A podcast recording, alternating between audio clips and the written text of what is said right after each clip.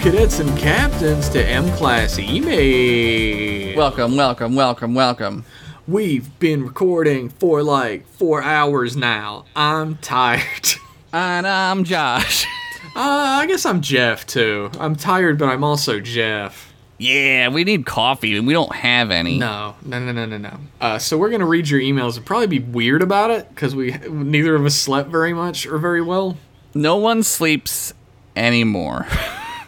Ever. No, never. It'll never happen. Jesus, apologize to the customers. Sorry, but also not really. Look, s- uh, sleep is the cousin of death. So we Who said that? that's Nas. Nas, yeah. Nas, maybe the best rapper who ever lived. It's it's debatable, but I mean, I'm not gonna deny I it. I would say either him or like Rakim from Eric B and Rakim. Yeah, I I mean, some people might say ODB. ODB, ODB was extremely entertaining, but I don't know if I would call him a specifically amazing rapper. He is like the ultimate warrior of rapping. Like true. He was just He embodied the spirit, amped. the like He was- punk rock spirit Yeah. of rap. yeah, he was amped, man. I do love ODB. His name is literally Old Dirty Bastard. Yeah, that's a great like him. that. And the name itself Fucking is Dirt great. McGurk. Uh, I love that everybody in Wu Tang has 80 names. It's my favorite. it's the best part about uh, rap in general. Is just it's just do whatever you want, right? I love it. You know, It's- you I know, it's me, it. your boy Jeff Pennington, aka Ye Olde Prince of Bel Air, aka Jerk Madurk. Jerk Dirk. Our first email is from Jared McLean, and it is entitled "Props," more like plops. Damn, son. Got him. It's it begins Trek Boys. Hello. First time, dong time. Shit, man. A couple episodes back, you boys talked a bit about the ridiculous, unergonomic hand phasers throughout the franchise, but I just wanted to bring attention to the most idiotically designed prop that they continued to use up into Voyager. Those fucking flashlights.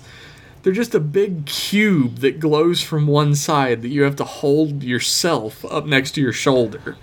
Yeah. I don't know about you guys, but when I see those things, I get full on Hulkamania angry. wow. Fucking he's gonna run wild on this prop. Brother. This is the 24th goddamn century we're talking about here. Get your shit together, props department. Who in the crew saw flashlight in the script said, "Now I gots to reinvent that wheel." if there's any one thing I will give to Voyager, it's that their props department apparently noticed this crime against futurism and changed them to cool wrist-mounted things. Yeah. In the game, you get like a hover one. It like hovers. Yeah, that's much more futuristic. I think in Star Wars, The Old Republic, you get that too.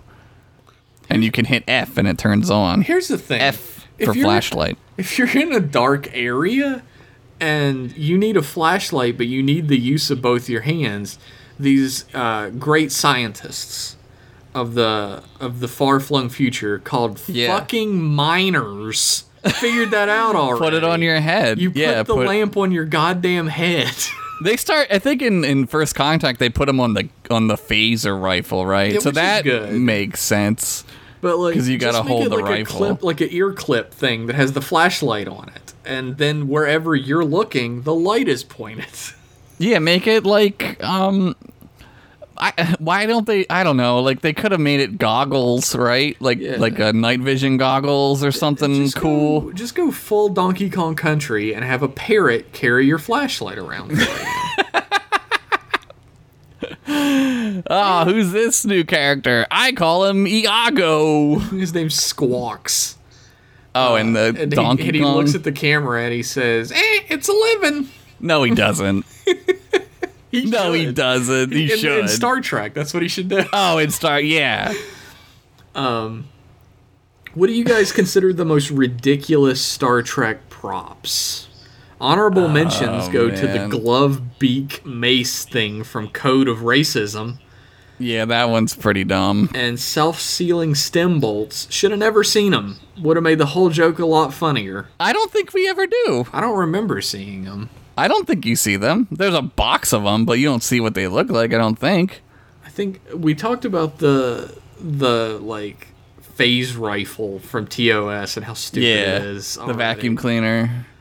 Um, the the dog, the Sharpei that has like Yep. antenna and a horn glued to it is Yeah, pretty the- egregious. Whatever that thing is. Yeah, it's a um, space alien monster.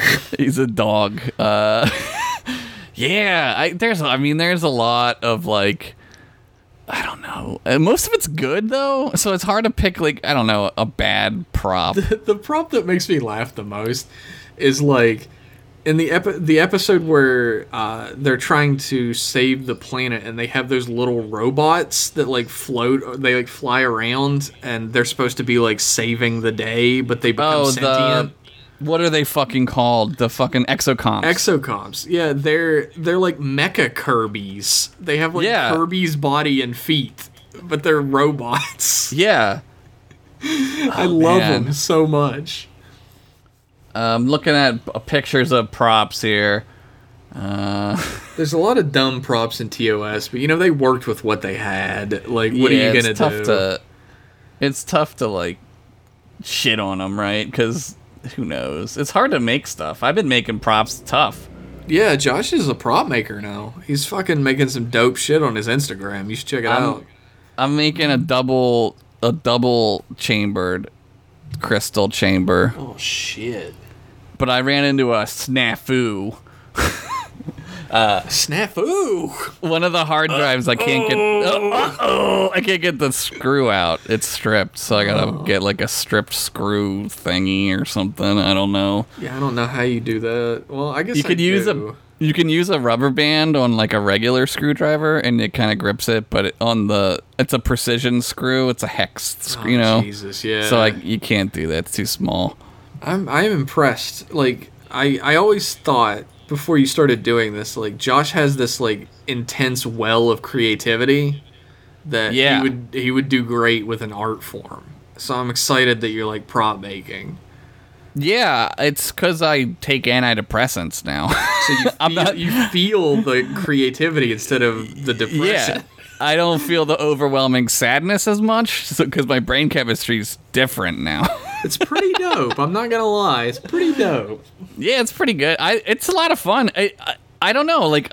I, I, it's been a long time since I've done anything like this, so I'm kind of remembering, like re-remembering, like um, the process of like, like sometimes like things just are like obstacles in your way, right? But you can't get like mad about it because like that's like part of the process is to figure out the solution, and there's no wrong, there's no right answer, right? That's like a lesson that people like take a long time to learn. Like I feel like I I'm just starting to grasp that with art where like I'll run into a problem and I won't get super frustrated immediately. I'll be Yeah. like how can I fix this?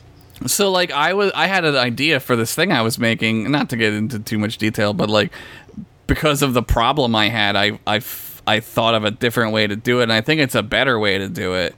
So I, I was like, okay, cool, but like I need to get this screw out of this thing to do it. So that's my hurdle, and I don't know how to, to get the screw out. like I don't really, I really, literally don't know how to get this thing By out the of time there. you listen to this, Josh will have the screw out, everybody. So I was just gonna ask. My, I was gonna ask my uncle, who's much stronger than me, to get it out. just rip it out with your bare hands, Unc.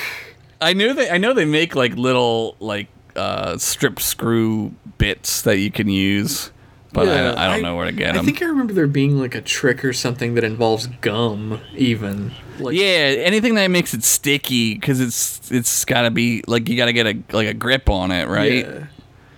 Um. Yeah, he'll figure it out, folks. He's got it. I got it. Don't worry. Uh, hopefully that answers your question. He uh, finished out by saying Snuggles, Jared McLean, Chief Booty Science, Chief Booty Security, Deep Space Nine. wow. What does that mean? And in parentheses it said they didn't show me. What? Chief of Booty Security, Deep Space Nine, they didn't show me. I Oh, like on the show. They didn't show they him on the show. show him on the show. Okay, That's what he means. Yeah. Okay. Okay. I We're a little slow today. I'm so sorry, everyone. Jesus, No, it's okay. I'm genuinely sorry. he also um, wasn't on the show, or maybe he was. Maybe he was. Our next email is from Benjamin, and it is entitled Sisko. Alex- Benjamin Sisko is written in and is entitled Alexander Siddig. yes.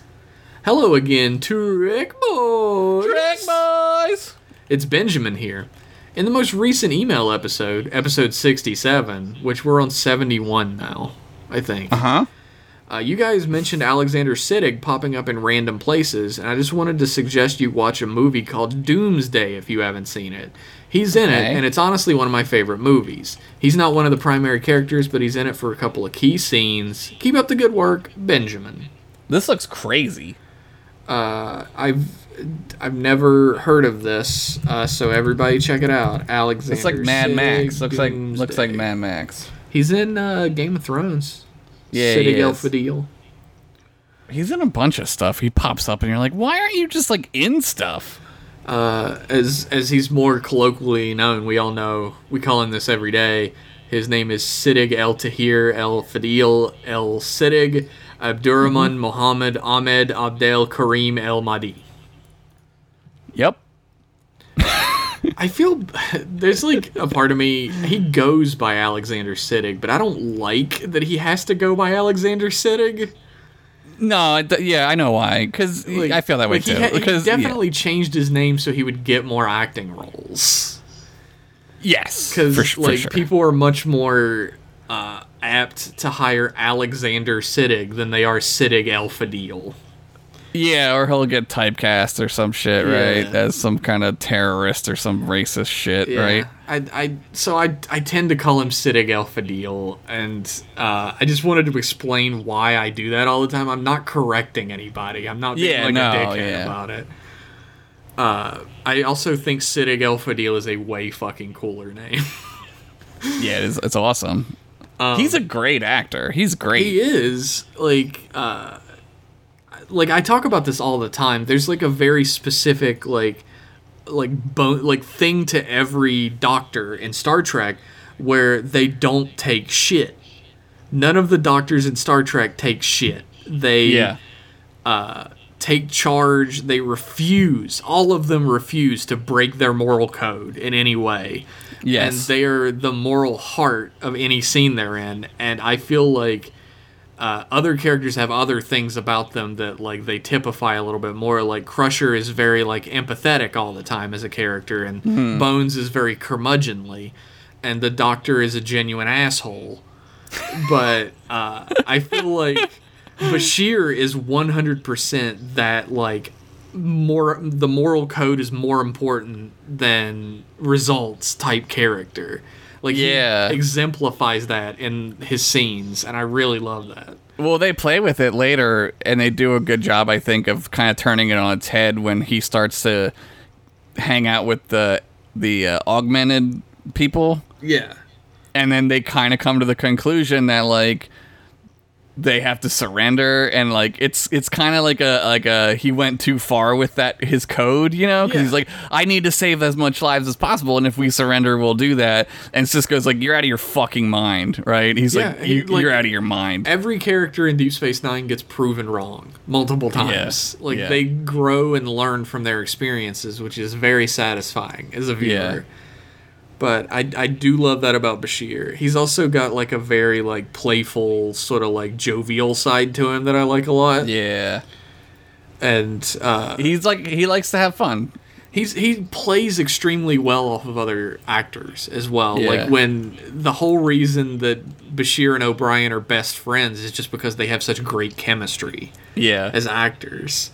I don't think I, I love. It seems like they didn't like plan that, and they just kind of liked each other a lot. It, yeah. it wasn't a plan actually. The whole idea is what it started with, where O'Brien hated Bashir. hated him. Yeah, and then the, at the end, they're basically like, "I would leave my wife Yeah, for you." exactly. the deepest best friends, Yeah, maybe yeah. lovers. Yeah, know. like it's dude, it's crazy. But like, there's not a whole lot of sh- like there is shipping between O'Brien and Bashir, but it's mostly Bashir and Garak because Garak trying to Yeah. fuck. Yeah, yeah. I mean, yeah. Well, the actor, the actor who plays Garak, they were like, "Did you ever see any like homoerotic subtext between Garak and Bashir?" And he was like, well, "I was playing Garak like 100% gay, like he wanted to fuck Bashir." So yeah, That's so great. I love it, dude. I love it. I love Garak. Oh Garak my god. is great. I love Garak. Uh, one of the best characters on Deep Space Nine, which is saying something because Yeah, they're all yeah. so fucking great. Yeah. Our next email, thanks for that email, Benjamin. Uh, we'll check out Sisko. Our next email is from Sam Lindstrom, great artist Sam Lindstrom, Oh yeah. and uh, it is entitled Conundrums Part 2. Okay. Because he wrote in an email last time that had uh, a bit of a picture ditch in it. Okay. Um, Trek Boys! Trek Boys! It seems my last conundrum read as too obvious and one sided. Face an unknowable hellscape or retreat into luxury and excess. Hmm, not much of a contest. Fair enough. It was like whether you live inside the VR or not. That was Oh, the yeah, thing yeah. before. Hell yeah. Double yes. So you wake up in a room with three babies and a quadriplegic crocodile. uh, I had to like pause and reread that to myself. A voice comes over the intercom saying, "These babies were plucked from time. Okay. One is Adolf Hitler. One, Yeah, the one with the mustache. one that is one. Donald Trump, yeah, the one with the ha- stupid hair. and the third is one of your dearest friends." Uh, trick question. I don't have any. Oh, Josh. I'm kidding. I'm kidding. These time babies can only be killed by crocodile. Why is he quadriplegic? You look over at so it doesn't just walk over and bite the babies, I guess. Couldn't you just, you know, they make cages, right? You you look over at the crocodile, it winks and shrugs where its shoulders would be. It's quadriplegic, can't do anything. If you kill them, their legacy and the horrors they wrought will have never happened. You'll be doing the world a huge solid, right? But also, if you kill your friend, they'll be lost forever, leaving only an incomprehensible hole of despair in your heart.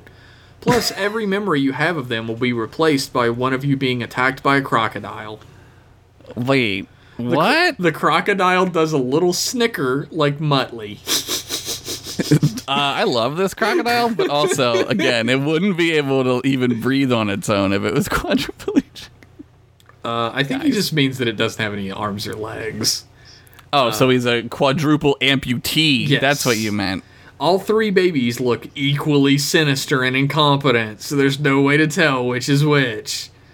Okay. So, how many babies would you risk feeding to the crocodile? Also, if you say none, the voice comes back and says, Don't you back out now on me, you wiener. If you choose to not feed babies to a crocodile today, then you get sent here as a baby next week. It's like one of those chain letters, but for real. Yeah, you go none.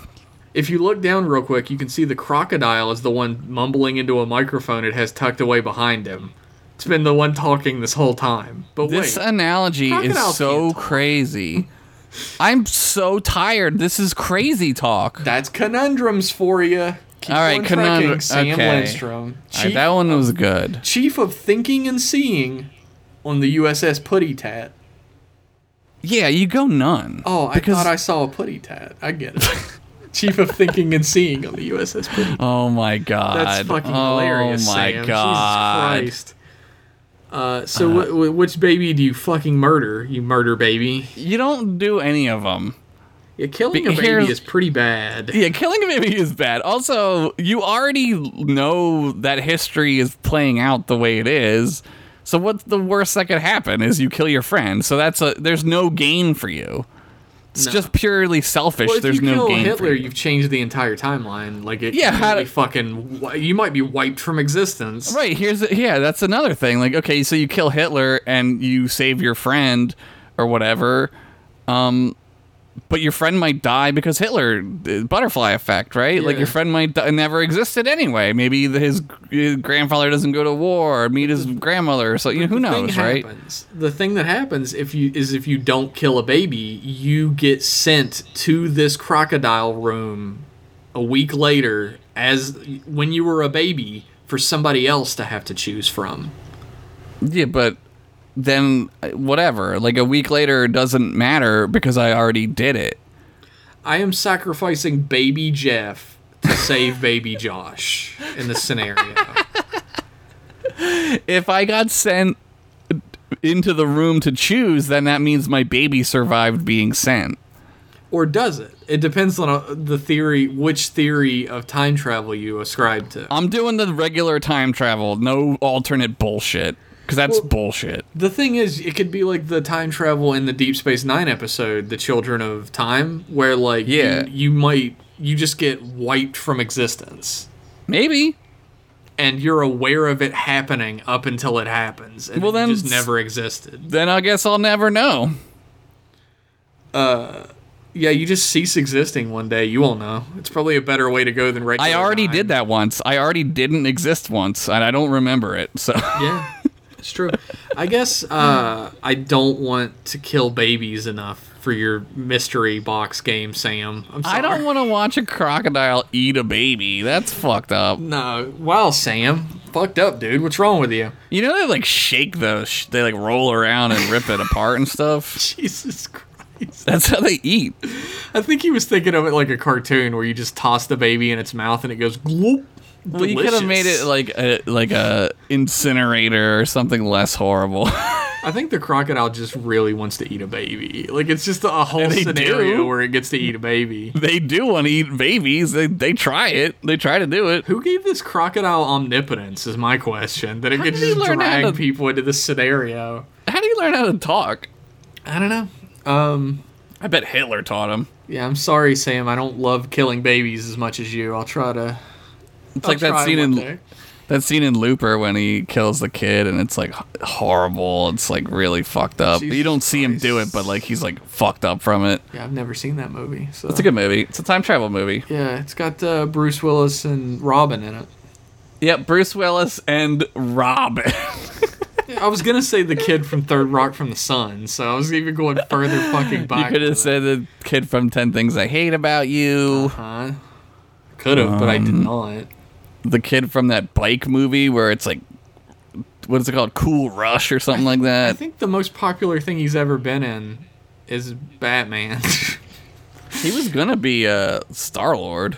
oh yeah, that would have been That strange. yeah.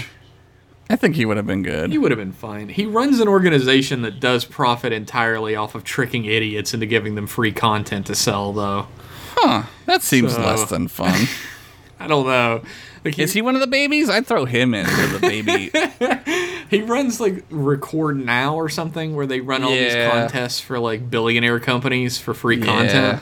Yeah, I did know that. And it's like you don't win anything except having your content on their service. You don't get any money or anything. Um. Anyway, Any. sorry, uh, M Class Podcast does not love killing babies as much as you, Sam Lindstrom. uh, you can follow Sam Lindstrom on Twitter at Sam Lindstrom. If you too love babies, please follow Sam Lindstrom on Twitter. he's gonna change it to like crocodile or crocodile monster or something. He's gonna get another one after this. Our next email is from Chase, and it is entitled Shoes for Horses, but like Nikes, not metal. What the fuck? Uh, good morning, Jeff and Josh. Like the movie, you know? You will if Jeff did it right. I'm guessing it's supposed to be Good morning, Jeff and Josh. Oh, like Good Morning Vietnam. I, uh, wow, man, this is So I- our I- emails are on another level today, man. With man. absolutely no hints or context. I You got did do it right, Chase. you got it, which is Unless I didn't and you meant something else. That's frankly incredible that you even came close to anything with with the amount of context clues that we had. Anyway, recently, while tallying me banana, I discovered that I've been pledging to the M- uh, that I've been pledging to the M Class Patreon. Patreon.com slash M Class Podcast for as little as one dollar, on and off since 2018, and have yet to send in a single email. You fool! You- Well, thank you so much for your pledge, and uh, thank you for this email. Yes. I was so pleased with the content I was getting for as little as one dollar from my fantastic subscription to patreon.com slash podcast. Wow. I forgot about the added value I wasn't accessing and had to say hi. Hello. Hello. Hello. Hello. I was going to ask if anyone else thought of John de Lancie whenever they hear about Q battling the deep state, but I didn't want to bring down the mood, so I came up with a question adjacent to a different conspiracy theory. I do always think about the Q continuum whenever someone starts talking about Q and Q. Unfortunately, I don't. I only hear the stupid. like if someone just is say, says Q and they don't say Q anon, I'm like, John de Lancie? What's he doing? Yeah. he fucking What's hates he Hillary? Clinton still? Oh no. No, he doesn't. He's super liberal. Um, the one I'm thinking of alleges we may have met aliens already, and sci-fi has been conditioning us because that shit would have Yeah, blown our this one. suburban '60s minds. What I'm wondering is, if aliens came to save us from climate change, would you leave with them? Or would you go down on this big, blue, beautiful ship you were born on? I'm leaning towards the latter, like drunk old Bobby Picardo. No synthahol for me, Chase. Um. Yeah, you're assuming like that the Earth is fucked, right? Like you can't fix it. I don't. I I would imagine we could probably still live here and it's still livable. It's gonna be would- Mad Max as fuck. Yeah, we could we could live here. Yeah, they got alien technology though. Like, why wouldn't they just give us like shit to fix this They shit? don't like, wanna. they could probably do it. They don't want to, No. so they, we just have to go with them. Yeah, the aliens this sounds a little "Come Twilight Zony. Come back to our cool planet where we'll definitely yeah, not eat you. We'll not eat you exactly. yeah, I don't know. I would probably just be like, "Yo, give us like some fucking fusion generators or something, so we don't have to use anything." I tell you what, I'll take the fifth ship with you guys after I Yeah. read some emails from people from the first ship to see if they're doing okay. Dear human friend Jeff, this is your human friend Josh. I have not been eaten. It is great on this planet. There are sex flowers. Oh fuck, I gotta go. I gotta go. I gotta book now. Stick your one human penis in the flower and it'll suck your dick off. Sounds like a pretty good planet. Not gonna lie. Better go. Apparently, he sent uh, Chase sent another email. I don't. I'm not shouldn't say he. I should say they. I don't know. Yeah. Uh, Chase sent another email. Sorry, I listened to episode 70 and got worried about the length, so I cut a bunch of stuff. If this doesn't make sense, just skip it. I'll come up with something else. I do think horse Nikes are a great idea, though. Uh, apparently, what was cut out was the horse Nikes part. I don't remember that. I don't remember. So, so Josh is gonna stay on Earth. Yeah, I'm not getting eaten. I'm gonna go get eaten by aliens. I think because I be get to go to space. Yeah, I'd be like, yeah, look, just come back and help us. Like, you won't have to go with you. Just we'll fucking we'll we'll do it together, guys. what right? if they're like, no, I don't wanna? Then I'll be like, what kind of dumbass aliens are you? And you're Why'd like- you even come over here? You're like, aliens, please help. And they're like, we are helping. We want you to come back to our cool house, hang out, and be my friend. yeah, it sounds like a candy van situation, man. I'm not doing that. Maybe the alien is just a giant fucking loser, right? And no one likes the alien on its home planet. Well, they are if they don't help us clean up our shithole after they said they would help us. so they didn't say they fucking help us. They said they'd come with them. so the alien sucks. Everyone hates him, right? I hate this dork. so he comes to Earth to try and trick us into thinking he's cool. Like he transfers to a new school and he's trying to make us think he's cool. Oh, he's, like- reinventing himself. Yeah, Yeah, he's like, come to my house. My mom makes great toaster strudels. Yeah, and you're like toaster strudel. What are you rich?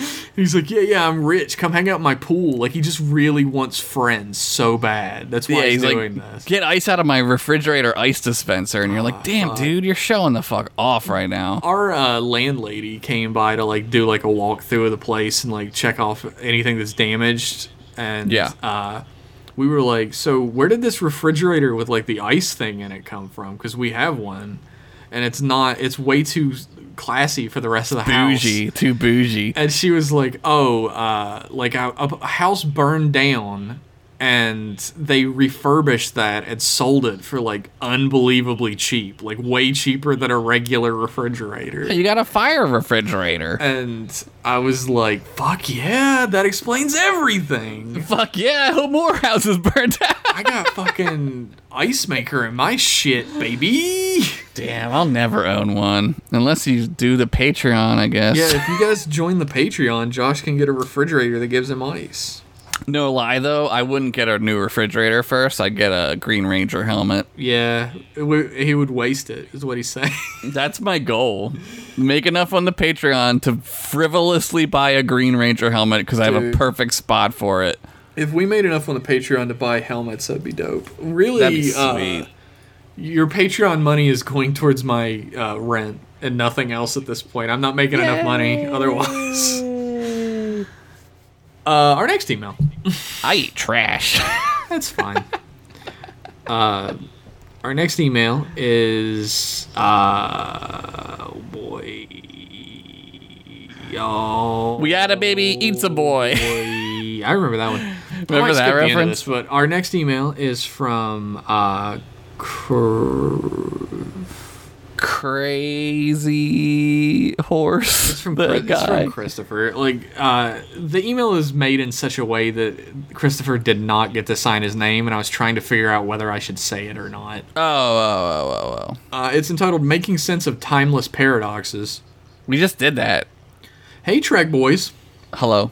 Since our last correspondence, I've become no less thirsty for M Class shirts and no less weighed down with Latinum, but I did do as you guys recommended and joined the ranks of your Patreon supporter, Woo! Crewmons.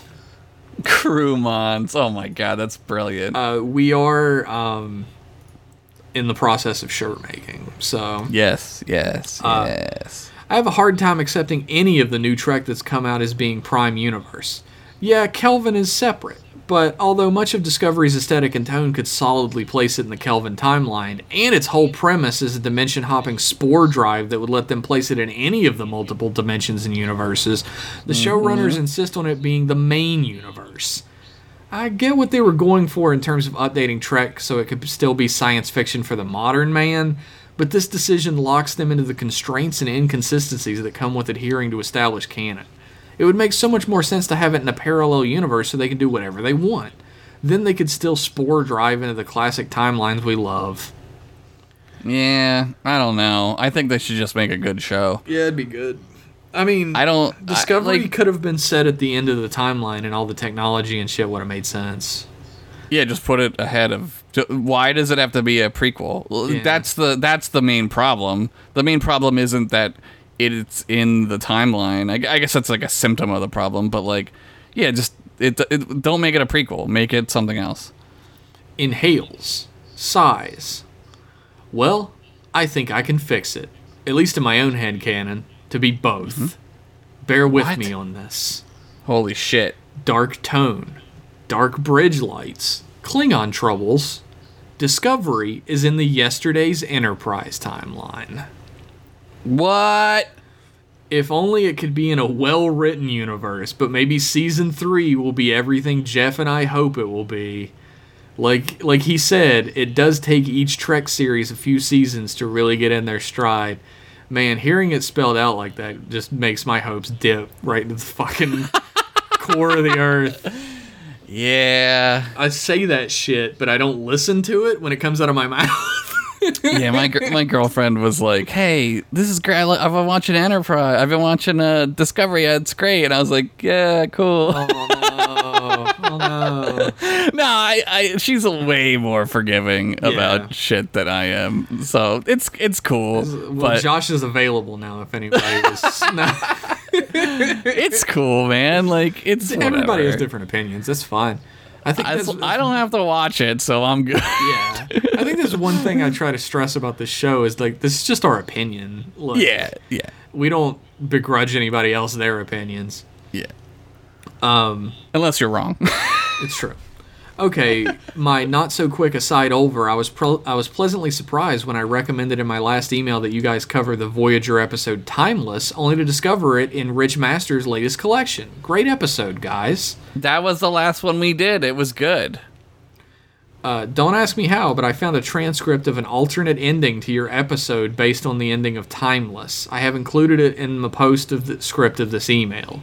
Maybe you guys could play it out for the listeners.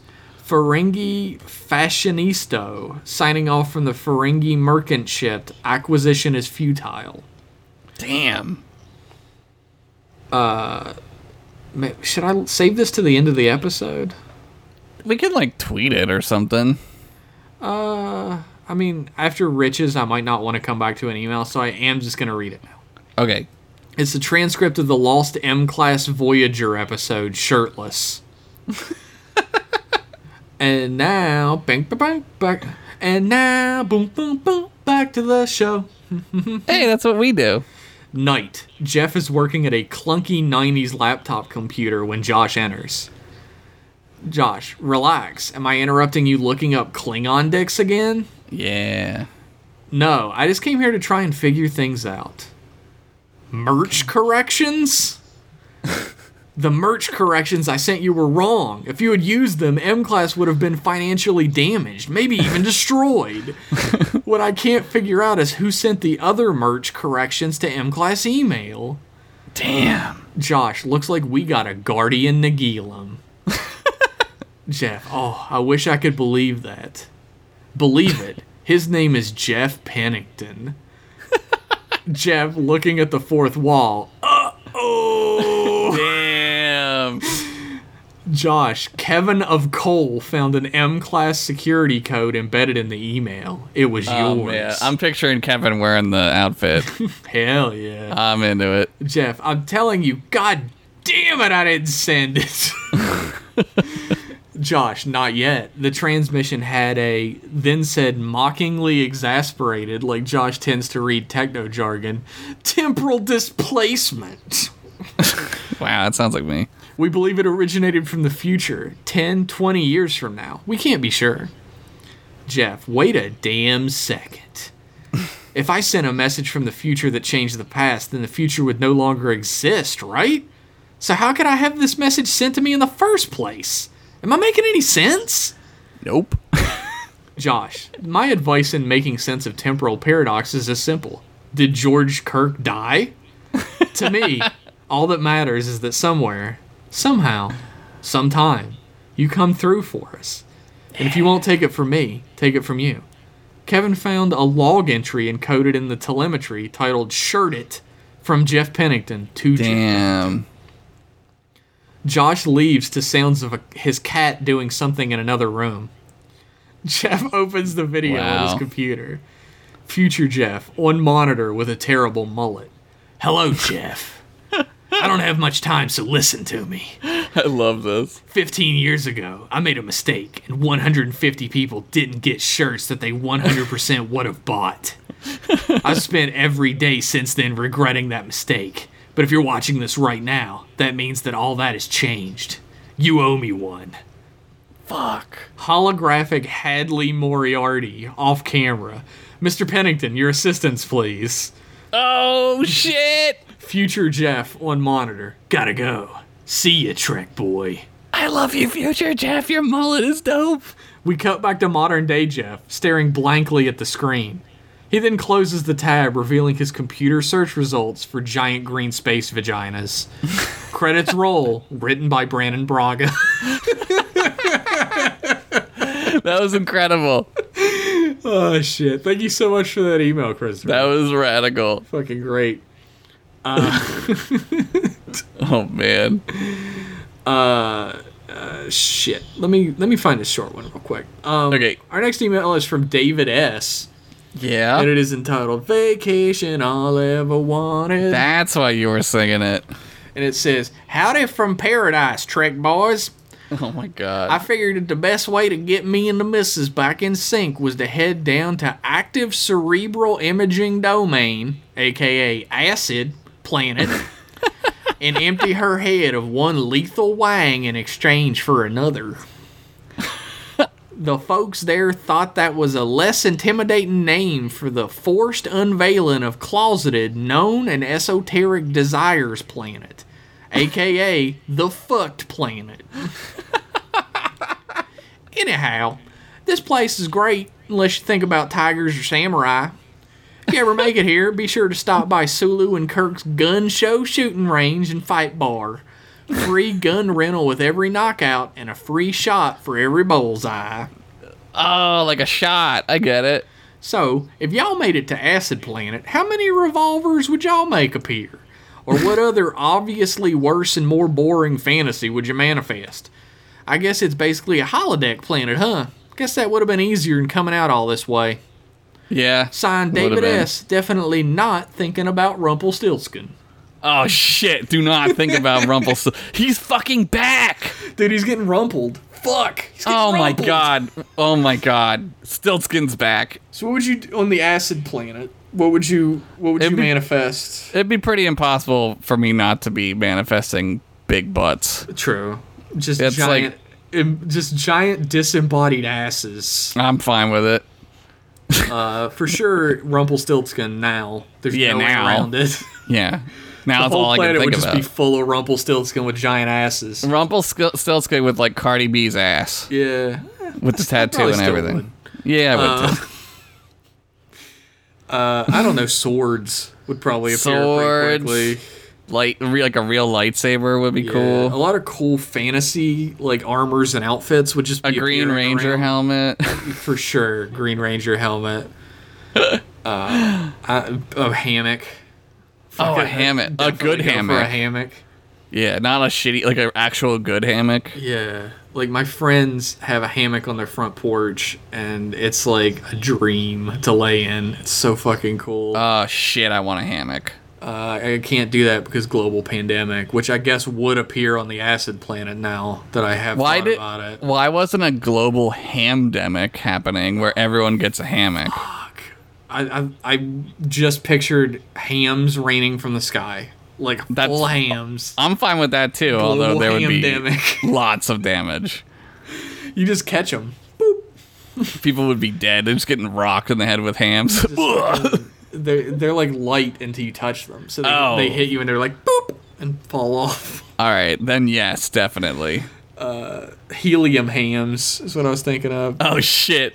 It would definitely be swords, though. They would just it would look like the fucking battleground at the end of Bleach or like fucking Oh uh, shit. area you fight the Great Wolf Sif and Dark Souls, just swords in the ground everywhere. It'd be Bellatrix Lestrange's vault in Yeah. Harry Potter, but whenever you touch something, it's just more swords come out. Swords, swords, swords. Sword, sword, sword. And I would be uh, Josh and I would be sword fighting. We would do like two clangs with a sword and then throw it down and grab a different sword. Yeah, dude. Yes. That'd be so fucking cool. Fucking. Oh man, I saw this great uh, Adventure Time like fan art or whatever, and it was just uh, Finn looking up at like a cave wall. And it had like tons of swords on it, and like it had like Lion-O's sword and the Buster sword. Oh, that's dope. It was cool. I think I've seen that too. Probably. Uh, it's probably some corporation made it and they're trying to pretend it's a real person made it. Nah, no, no, no, no. Sure, some person made it, and then the corporation then they stole ripped it. it. off for They nothing stole it. sold yeah. it. Yeah. Um, Uh, Lion, the Sword of Omens is actually like double, u- like triple useful, right? You it's a dagger and a sword. like it's a dagger, it's quadruple useful. It's a dagger, Yeah. and it's super easy to carry because it's so small. yeah. And then you can make it into a full size sword and use a sword, and it can show you the truth and into the past and future. yeah. Some of those are really, really good. That's a real good fucking sword, dog. Like the dagger and the sword are, are dope. Yeah. But to be able to see the future? Yeah, and also like if you're like give me sight beyond sight, show me what the fuck ever, it like gives you a spy cam into whatever the fuck you want. Cheetara Just fucking straight creeping. Cheetara naked, although she already is, I guess. Yeah, that's the thing is like they're naked in the first episode. They don't put clothes on until they crash land on the planet. And they're like, I guess we have to hide our shame. I guess we're sentient now. The weird thing I always forget about Thundercats is that Lion-O was the same age as the two kids, and he he got like artificially aged into being Yeah. adult. He gets aged up. That's right. Yeah, isn't that weird? Those toys were the shit. Dude, I fucking love Thundercats. You can get a Thundercats uh, sword from the Saber Forge. I think. Oh, it's so fucking dope. I don't want to do like ads for them or whatever, but Saberforge.com. if you want to give me a free money. lightsaber, I'll do it. I Thundercats. I loved Thundercats, and it's like got all this weird lore to it that Yeah, like, it- you never even pay attention to as a kid. It's like He Man. It was like really in depth, but like Yeah. nobody ever knew, right? And I always loved Jaga, who like Lion-O's mentor, who was just a fucking ghost. He just he just like showed up as a ghost, and he was like, Lion-O, Dude, do that show fucking better. You suck. that show was on after school, and I would always fall asleep to it. Man, I watched the shit out of it. Yeah. I never fell asleep because I'm a badass and I never sleep. sleep is the cousin of death. Damn. I made that up. Yeah, you said that. I think you're the first one. Thanks for that email, David S. Hopefully you can deal with that Rumpelstiltskin. Yeah, that's gonna suck. Our next email is from Fedco, who sent an email in previously saying that they got a job. Fedco got a cool job where they're working at an understaffed, uh, like grocery store at. Uh, I think it was a grocery store. It may have been like a thing. It the email honestly accidentally got deleted when I was trying to delete other shit. So I'm glad you sent another one. go. But uh, congratulations on your new job, Fedco. And Yeah, uh, job. Thank you for enjoying the podcast. We appreciate it. Yeah. Uh, the email is entitled "Buy the Shirt." oh shit. and it begins Dear pesky Trek boys, we're watching the Super Mario Brothers Super Show on the M Class Discord. Come watch. We're hooked on the brothers. Signed Fedco. You're hooked on the brothers. Uh, P.S. I am no longer ironically watching this show. It is genuinely great. Uh, when does that happen? Because I wa- I've watched it a million times and it's not great, but I still love it. Yeah. Uh, and by, by buy the shirt, he means that I'm selling in my shirt store, uh, which I believe is just. Actually, I should look this up if I'm going to shill on this podcast. Right? Shell, shell, shell, shell, shell. Uh, it's teespring.com slash stores slash Jeff shirts. there you go. And uh, I'm selling a t shirt that has uh, Captain Lou Albano on it selling pizza. Super Show Pizza. Uh oh. Oh. Damn, I love it. So It's uh, a great shirt. Thanks. So pick that up. I, uh, I'm selling like a ton of other shirts too, so check that shirt store out. And uh, M Class Podcast is going to be selling shirts. I don't know. I figure before this podcast goes up, there should be a shirt store. You can check on Twitter at M Class Podcast. It'll be on there somewhere. Holy shit, that's so soon. Uh, it may be by uh, like M Class email comes up two weeks from now, so I should be all right. Uh, if you're getting this on the Patreon, don't fucking expect it from me. Don't at me. Don't at me, dog. uh, I'll go back to this one. Why not? Our uh, our next email is from Jeff with a G, Oh, this guy. and it's entitled "Future Clothes and Surviving Heat Waves." Oh shit, no clothes. Dicks out, balls out, tits out. Butts out. Spray spray your butthole, Spray your butthole. butthole. I can't even fucking talk. Hi, Jeff and Josh. Hi. Oh, is he spelled with a G? He spelled it G E O S H. Damn. Just a regular old email this week. No questions about King Dongs this time. Damn. You may have noticed it's been dang hot almost everywhere. I want Yeah. future clothes to adopt more function in addition to form. As I understand it, Starfleet uniforms have climate contro- controlled fabrics in TOS. They mentioned that in Deep Space Nine as well. Yeah. But I want to know how comfy my future dungarees and band shirts of Creedence Breen Water Revival will be Oh my god. as our planet becomes burning hot and uninhabitable. well, in the Trek future, it'll be climate controlled. Our planet will be back to normal and everything will be great. Yeah, everything's good again. As you've probably talked about uniforms a lot, I was thinking about civilian clothes specifically. I look at the clothing and fashion in Trek and think, hey, that's dang comfy looking. I think the Risa episodes have been a good example of this. Picard has his sexy bedwear, and even Jake has some hella comfy looking fits. So, how will new clothing adopt more functionality and comfort in addition to form and style? Also, are clothes made in Star Trek or are they replicated? Do you need to see a tailor every time you need to get some space pants? I know Quark visits Garak at least four times a week to get that space capitalism chic just right. He needs more gold shit on his gold shit. Um, The future clothes in Star Trek, like the standard like uh, civilian clothes, all look god awful. Yeah, they're a product of the time that they were made in, right? Yes. Like some of them are okay, but like they're all earth tones and stuff. Like I don't know if, if people would do that. I mean, I guess that that's always going to be a thing because we're from Earth. But like, True. I I really just want the Daniels outfit. I want that shit. That looks so comfortable and like I a just want civilian it. outfit, is it? No, but I want it. It's like Jake Sisko wears jumpsuits and nothing Yeah, else. He just yeah. wears jumpsuits all the fucking time.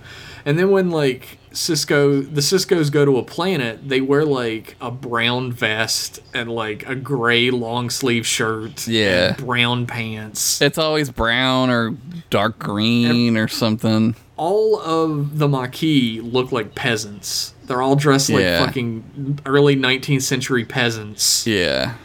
And That's so you know that they're peasants. Yeah, everyone from Earth is wearing jumpsuits that show off all dick, all dick and balls. You Oh, it's just straight up dick silhouette. Yeah. Um, That's what got me into my my career. you're like, what's that? I gotta learn. I started drawing them in the park, like uh, Da Vinci, The uh, Dick Vinci. there's definitely like an Afrofuturism kind of like Yeah, uh, like style to like what the Sisko's wear when they're yeah, not, yeah. like wearing There's that pattern. and stuff. There's, There's very, like a purple patterns and stuff yeah, that there's are kind of like all- bright yeah. colored patterns. It's very Yeah. Afrofuturist. Yeah, and I think that's cool. I've, I'm sure like uh, James Avery. Wait, no, Avery Brooks. Avery James Brooks. Avery's the guy who played Uncle Phil. I remember. there it is. There it is. We got it. In a whole show, different. It's a different yes, show. yes. Uh, Avery Brooks is for sure the one who brought that forth because he's Yeah. he's like huge into Afrofuturism Yeah, it's yeah. and um, but like everybody else is wearing beige. Looks like shit. Yeah, it's not great. It's either you're wearing some sort of like farmer beige outfit or you're like wearing like a fucking robe like the Pope or something. Like Oh, the guy in Star Trek 4, like what's like whatever that guy is, the president or whatever he is. oh yeah, Red Foreman. Not red. Oh, uh, Red's in six, isn't he? Yeah, the the guy who's just chilling out in Starfleet uh command and he's wearing Oh, like yeah, that white ass robe. I guess he's I don't know what he is. Some He's- kind of minister He's or the president. space pope. Space He's pope. space pope. Uh, yeah, a lot of robes in the future, which is super comfy. A lot Yeah. of like scientists wear ju- like white jumpsuits in the future, which might be comfy. I don't know. Maybe jumpsuits are super comfy. They probably are. They're probably fitted. Like even if it's replicated or tailored, like I guess you would only go to a tailor if you wanted to go to a tailor, right? Like Yeah, like replicators are probably not extremely precise, yeah. like with style. Like they can give you the exact measurements and fit and everything, but they have to have a pre-programmed clothing in them. If you want something original and new, different, you would go to a tailor. I bet you there are like tailors that are like like uh, replicator programmers, like Oh, kind of yeah, like 3D sure. printers, right? Like there's 3D printer guys who like sell their 3D printer. Like uh, I know the um, my cousin does one where it's a Patreon and he subscribes to it, and each month the guy like lets you download his designs for like little mini figures that you can That's paint. dope. And so it's just like download however many you want and print them yourself, right? You know? Yeah, that's super dope. Yeah. for sure. There are tailors who do programming into replicators. It's, I imagine replicators have a pretty wide variety of clothing that you can get replicated. Yeah, it would be like, I I, I want to say like an industry, but it would be like every industry would oh, use Oh, yeah. it. Well, it's like Quark goes to Garak because he has Ferengi clothing. Like it has to be Right. extremely ostentatious Right. and specific. Right. You're not going to get that from like a Federation replicator. Yeah, you'd have to do it yourself, and not everyone has time or can or whatever, right? Yeah. Like, So you go to Garak, and he takes care of it for you. yeah. I'm sure there's tailors on Earth, though, that are like, I like to just sew, and Yeah. if you want to come in and fucking do shit, come in and I'll sew your shit, right? Like, For sure. I mean, like, if we lived in a post scarcity society, I would still make art for people. I just wouldn't charge Yeah. them money. yeah. Because it's like a skill that I have that some people might not, that they'd want to see their imagination brought to life. That's like a big part of why I do it. Like, it's nice to pay my bills, but there's something incredibly satisfying in helping someone bring their imagination to life. Yeah, realizing like some making something is like all we ever do anyway, right? Like so if you weren't starving or had to worry about food or place to live or anything, like why wouldn't you just do that stuff? Maybe you wouldn't do it every day, but like No, yeah, sure. I would do it not? far less, for sure. But Yeah. I would be making my own comics far But that's more. what that's what you would be. That's what you would do, right? Like Yeah, you would just be an artist. I would you just are. be an artist and have Yeah. no financial trouble because Right. of it instead Right. of all the financial trouble Yes. that I have now. Exactly, exactly. Uh, I think that answers your question. Sure. Well, actually, no. He was talking about functionality in clothing. I feel like the thing in Back to the Future where you press a button and the clothes fit to you automatically Yeah. would definitely be like a future thing as well. Like, Clothes drying. Yeah, for sure. Like there wouldn't be you wouldn't if you messed up a piece of clothing, you wouldn't like if you spilled something on it, it uh, wouldn't stain, it probably. wouldn't stain. I mean, we have that now. Yeah. There's stuff that does that now. But like if you grew out of your clothing, it would like maybe Grow with you? auto change to fit you. Yeah. It'd have to be some kind of like nanotechnology or something that Yeah. like Like there would be like a limit to it. Like even if it was just like the fabric that they make is like tightly woven. stretchier. Yeah. It's like extremely tightly woven, and as like if you gain weight or get taller or something, it like f- the weave fans out to a maximum. Yeah. Yeah, it like it, it's not tight. It like it adapts to. Yeah, I know what you're saying. Yeah, Yeah. that I mean, sure. Some kind of like carbon fiber or something that like relaxes itself over if a, certain amount of pressure is put on it. I don't know. I think you just invented some shit. Yeah, people get on that. Get on that shit for me. Uh, he finishes out the email by saying, "Happy to hit thoughts. Something wrong with the." boy. Oh. Oh, indeed. You are now speaking with Advert. I've been commissioned by the FCA to share information about a certain Patreon for Satellite M at patreon.com slash mclasspodcast. Oh, I honestly don't see the profit in supporting your favorite creators, but let's read on. For just $1, you get access to the M Class Discord. Folks there are super friendly, funny, and they all have totally real giant wieners? Wait, these Trek boys game together and play Xbox? They even watch dope wrestling shows and watch old TV shows together? Wait, it says they even started a book club. Ugh. What? They're super supportive and look out for each other. Ugh, for one dollar, that's a, that's a lot of value. Uh, maybe there is more to life than platinum. No way. Uh, but wait, there's more. You can even get high quality wallpapers of the episode art. And at higher tiers, you get even more podcasts, like Jeff and Josh shoot the shit and talk over movies. Some of this is almost is also unlocked over time for every tier. Value on value.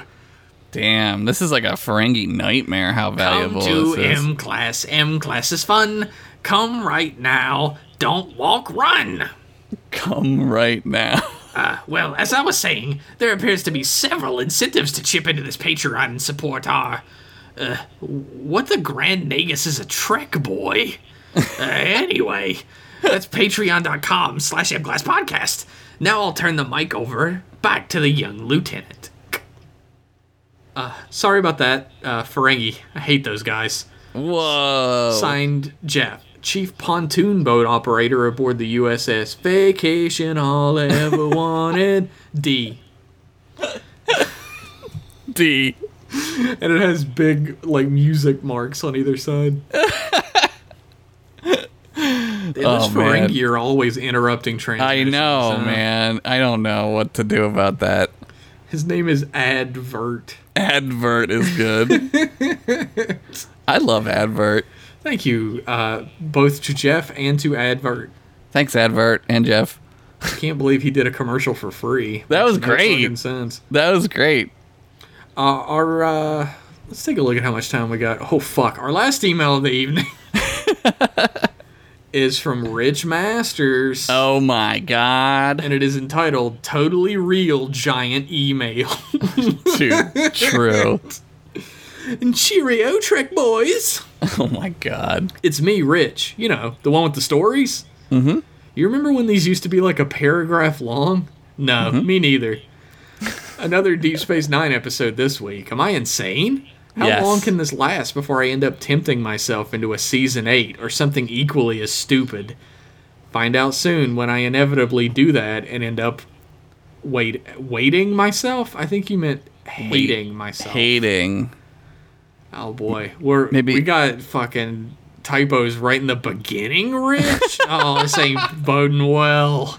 Oh, we're not off to a good start. I'm kidding. Hold on to your self your self stealing stem bolts, boys. I hear the story bell ringing. Shit.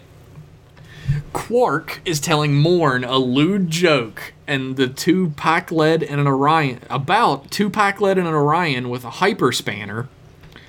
When Rom interrupts over comms with an urgent message. Pakled. Those are those dummies. Uh, he's been. We should have made ourselves Pakled. Now that I'm thinking about We it. should have. Uh, he's been cataloging the contents of a container Quark has recently acquired and has found a number of weird items that Rom can't identify.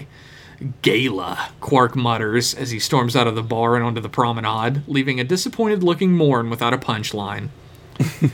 as Quark passes the Jums the Jumja stick kiosk, Yeah. a Suliban runs past, knocking Quark on his backside and heading for the civilian transport that just docked.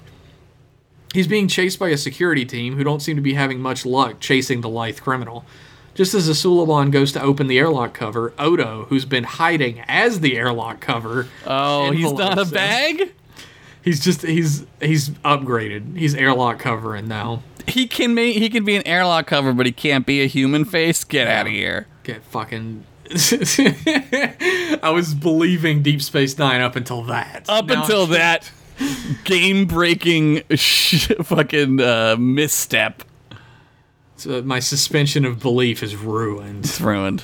The Suliban says from within Odo, ugh, that Odo won't find anything on him, that this is all just a big misunderstanding.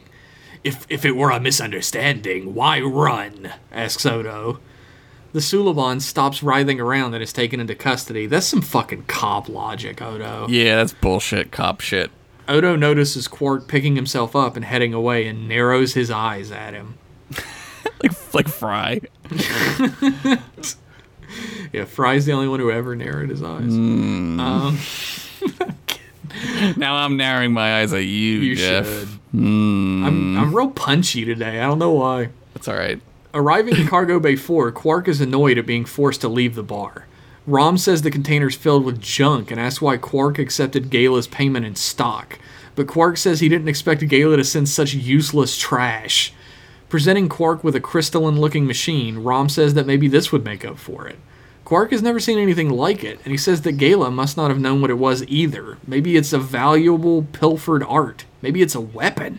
Maybe it's a precious stolen artifact. Oh shit, he's getting horny for profit. Maybe it's 10 years in a prison for handling stolen goods, says Odo as he steps out from oh, behind a crate. More like, oh no. That's right. Odo! Oh no. There's Fuck, we are just turning into a morning radio show. uh, Rom drops the machine at as Odo's voice, and as it hits the ground, they're all hit by a flash of light. The machine is quickly cons- confiscated by Odo, who sends Rom and Quark out of the now Did it off f- limits cargo bay. Did it fucking parent trap them? Did they get Freaky Friday'd? I hope so. Shit. Later that night, Quark is awoke is awoken by alarms instructing all hands to evacuate the station. Quark packs whatever valuables he can and rushes to the upper promenade, where Odo is hurrying people to escape pods as the lights flicker on and off. Suddenly, a bomb is detonated somewhere on the station, setting off a chain reaction that engulfs the promenade in flame. Shit. Quark is pushed over the railings by an impatient Nausicaan.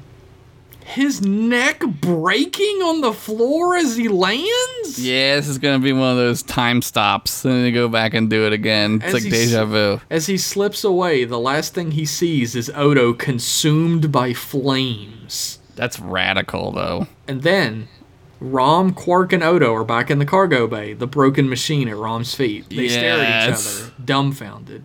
What have you done, Quark? Odo asks suspiciously. Saved our lives. Title The More Things Changeling, the more they stay the same. A plus. That's a great title. In Ops, O'Brien lays under the scanning console, which has suddenly started malfunctioning. When Sisko asks when it'll be fixed, O'Brien snaps and tells him it's the third system that's gone down in as many minutes. Some weird discharges reset the systems. Brushing it off, the captain whispers to Dax that he's glad he didn't ask about the replicators. Odo marches Quark and Rom into the room, explaining that he thinks the two Ferengi might be the cause, which Quark vehemently denies.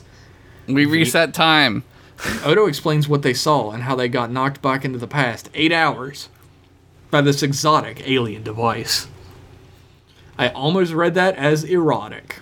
Yep. Because it also can be that. Sisko asks O'Brien if the system failures could have led to the station's explosion, and O'Brien explains that while the reset hasn't affected core systems, if it spread to containment, it could result in some unforeseen issue.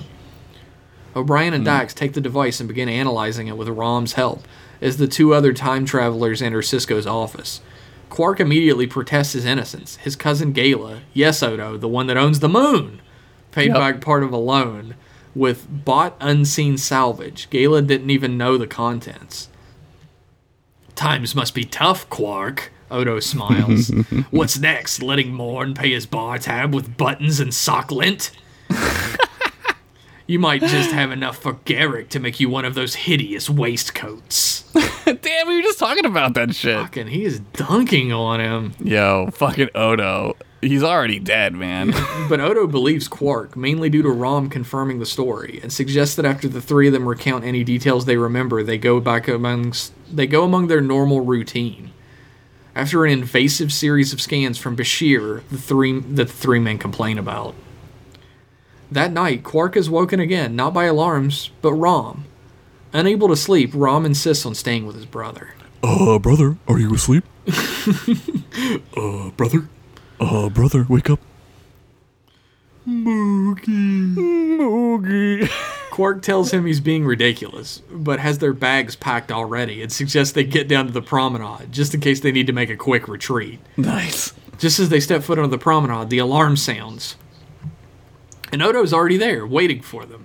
He tells them to watch for clues while they wait for the transport and rushes to facilitate the evacuation. But minutes later, after Quark is barged by the uh, barged into by the Nausicaan again, there are a series of brownouts on the promenade, and Odo is engulfed in flames. I'd be brown outing in my pants right now. No fucking doubt, dude. I don't want to feel breaking my neck again. Yeah, it's worse. It bad enough once. I don't want to do it again. The three arrive at the cargo bay once more. Odo growls at the inconvenience. That's one way to put it. That is a great line, though. They go up to Ops to explain the situation again, and Sisko says Rom should stay and learn everything he can about the device, just in case the time slip happens again, and he can give Dax and O'Brien a jumpstart on their analysis.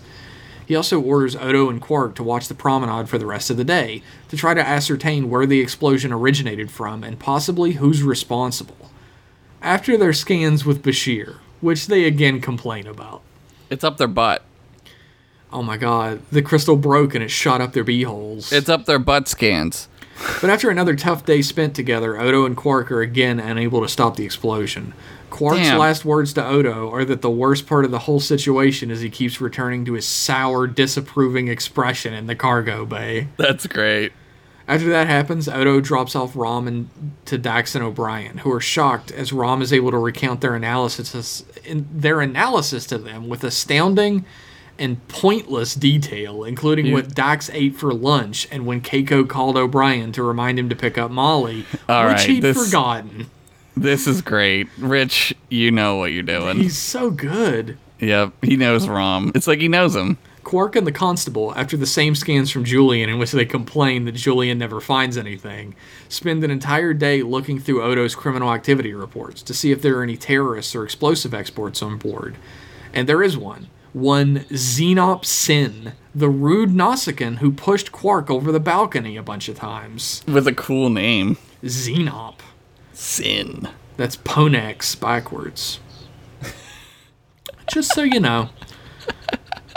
Is that another Nausicaan name? anytime a name ends with X, my brain immediately like flips it for some reason. That's weird. It's like Jeff, Jeff. Ponex backwards. Just in case you wanted to I know. wonder. I wonder why. Maybe because like the end X is usually at the end. Right? Yeah, I think it's like a fucking. Here's here's an aside in this long ass podcast, an aside in the middle of this episode that people will hate to hear. Uh-huh, uh-huh. I've never played Kingdom Hearts, but I have struggled for years to understand the story of Kingdom Hearts. This is this is de- dangerous territory we're going in here. every so often I will go through like uh, go down a rabbit hole trying to understand the story of Kingdom Hearts. And part of Kingdom Hearts is when you become like a heartless or a nobody or something, your name gets anagrammed and an X gets attached to it. Like uh, Xemnas is the nobody of Ansem. Oh my god. And I think I've been doing it for so fucking long, trying to understand this game series that I have zero interest in beyond how convoluted the story is. I have no comment one way or the other. Yeah, I don't I don't have any attachment to these games. I've never played them. No, I, me neither. But something about it something about an extremely convoluted story attracts me. I want to know it. Oh, Yeah, it's like uh, Elder Scrolls lore. It's just Yeah. crazy. It's, just like I know the entire story of the Metal Gear series. Metal even though it is unbelievably convoluted, and that attracts me to it because of that. I think that's a good thing. I just also happen to like playing Metal Gear games, so Metal I've played them Gear. all. Metal Gear, Metal Gear. Metal Gear. We're stuck in a loop. It's just, Just like- forever now. It's the rest of the Just episode. like everybody in this episode. So they found Z- Penox Nis. Uh huh. Xenop Sin. Sorry, everybody. Penox. they learned that he's the guy, and they rush to find him, only to realize that Sin has passed out drunk at Quark's and has been that way for almost the entire day. Quark is, uh, is suffering the same mysterious brownouts. Quark's is, not he himself. The the bar. He's not pooping his pants. Got it. As the explosions rock the station once more, Quark finishes Sin's drink, explaining that he can't take this much longer. This is great. This time, due to their position, Quark is consumed by the fire first. Shit. When the three men arrive in the cargo bay again, Quark complains that he actually felt the pain of dying this time. And Odo's surprised. He always feels it. They head to the Nausicaan early this cycle to confront him before he can get drunk. He reveals he was there to track down and kill the Suliban, but that Odo took him into custody, making his mission a failure. The two men try to find out what it, why he wanted to kill the man and ask if he knew anything about the crystalline machine, but he's tight-lipped. Hmm. Frustrated with their lack of progress, Quark antagonizes the Nausicaan, demanding an apology for killing him in the first cycle. Despite Odo's explanation that that event was erased, Quark doesn't accept it, insisting that the thoughtlessness remains. the Nausicaan pulls a phaser on Quark, but Odo protects the Ferengi and is destroyed by the phaser blast. What?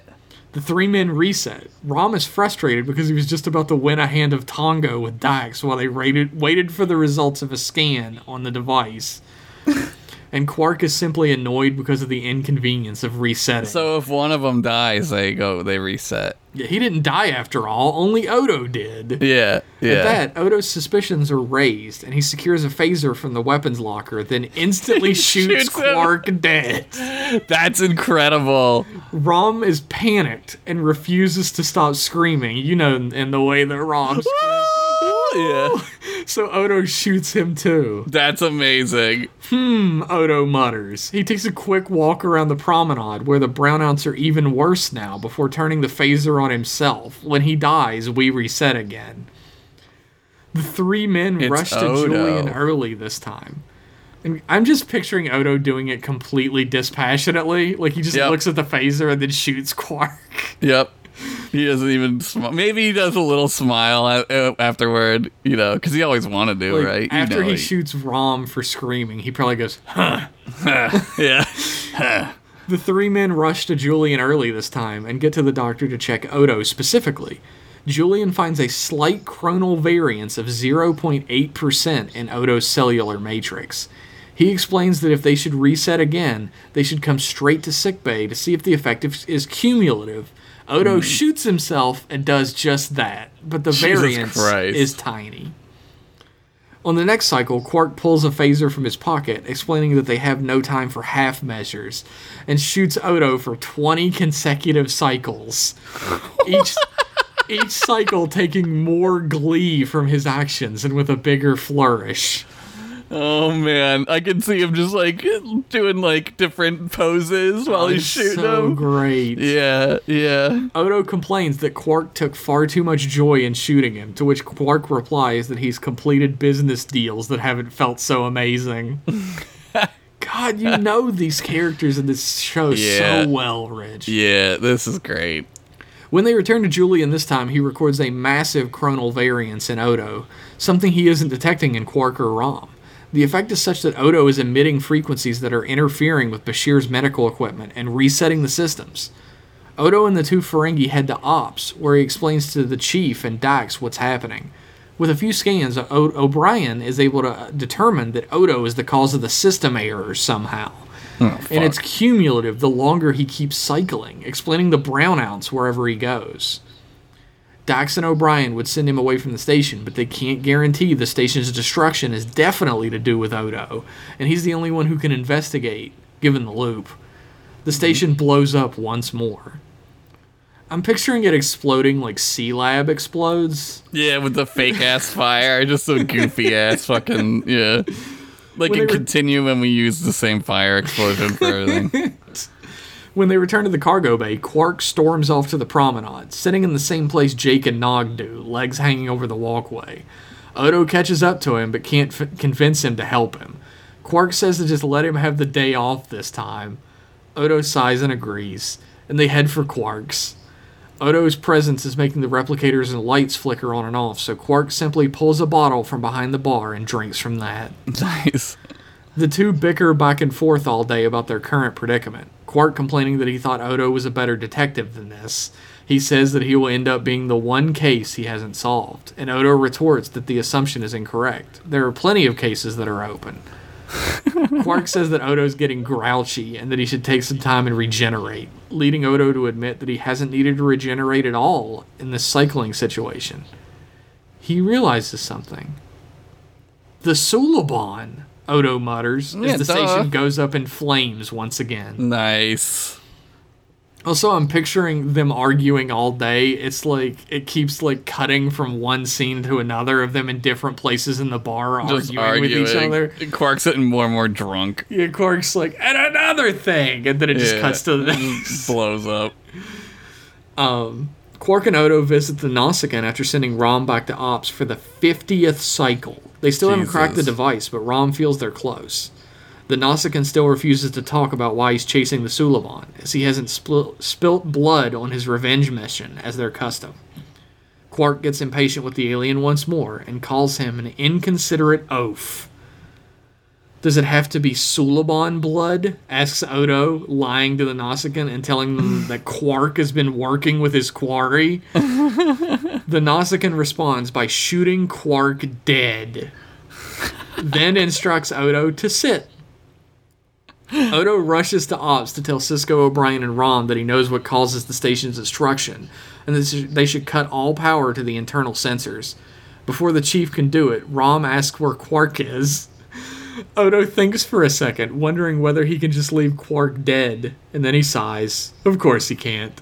Odo kills himself and resets in the cargo bay. Dude, I'm What? imagining him. He stops and he thinks and he goes, "Ah, "I can't do it." Yeah, he he's pulls like, the phaser out and points it at his head, and everybody in ops goes, "What The fuck? Yeah. This is such a good episode. This I'm is great. picturing it in my yeah. head. Yeah. It's like it's it's like it's made already. It's it's really good. Quark is annoyed by Odo's nonchalance in using him, but Odo brushes that off and reverts back to his liquid state. When he does, tiny devices fall out of them. He tells the chief to turn off the sensor grid and come down to dispose of the devices. Odo walks into the cell block where the Suliban thief is still in prison. He tells the criminal that the Nausicaan told him uh, the two the Nausicaa had told him two had been responsible for a theft at the temporal division of the Vulcan Science Academy, Oh no. and that he found the temporal devices that the Suliban had run off with and then hidden inside him. The thief had already hooked one of the vo- devices up to DS9's sensor grid in order to create a blind spot for future theft. But having all the devices activated at once had ca- caused a cascade reaction in the station's systems, causing the explosion. What? An extraordinary story, but where's your proof? sneers the Sul- Suliban. Odo admits he was forced to destroy the devices to save the station, and now, without evidence, he has to let the Suliban go. The hmm. thief's joy is short lived when Odo tells him that the Nausicaan now knows he has failed and is out to kill him, Nice. standing aside to let the now nervous Suliban free. Odo walks into Quarks, where the two Ferengi are still trying to figure out what the crystalline device is.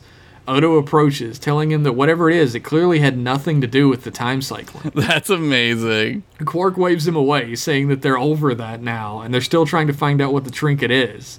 That it must be something amazing if even Starfleet couldn't figure out what it is. Just then, Kira, who's just returned from Bajor, comes in and marvels over the thing, asking Quark where he got it. You know what it is? he asks greedily. Pressing a few crystals on the side, Kira turns the device on, and it starts playing a childish tune while emitting a light show. It's, a, a- Bajoran lullaby nightlight, says Kira. I haven't seen one of these in about 20 years.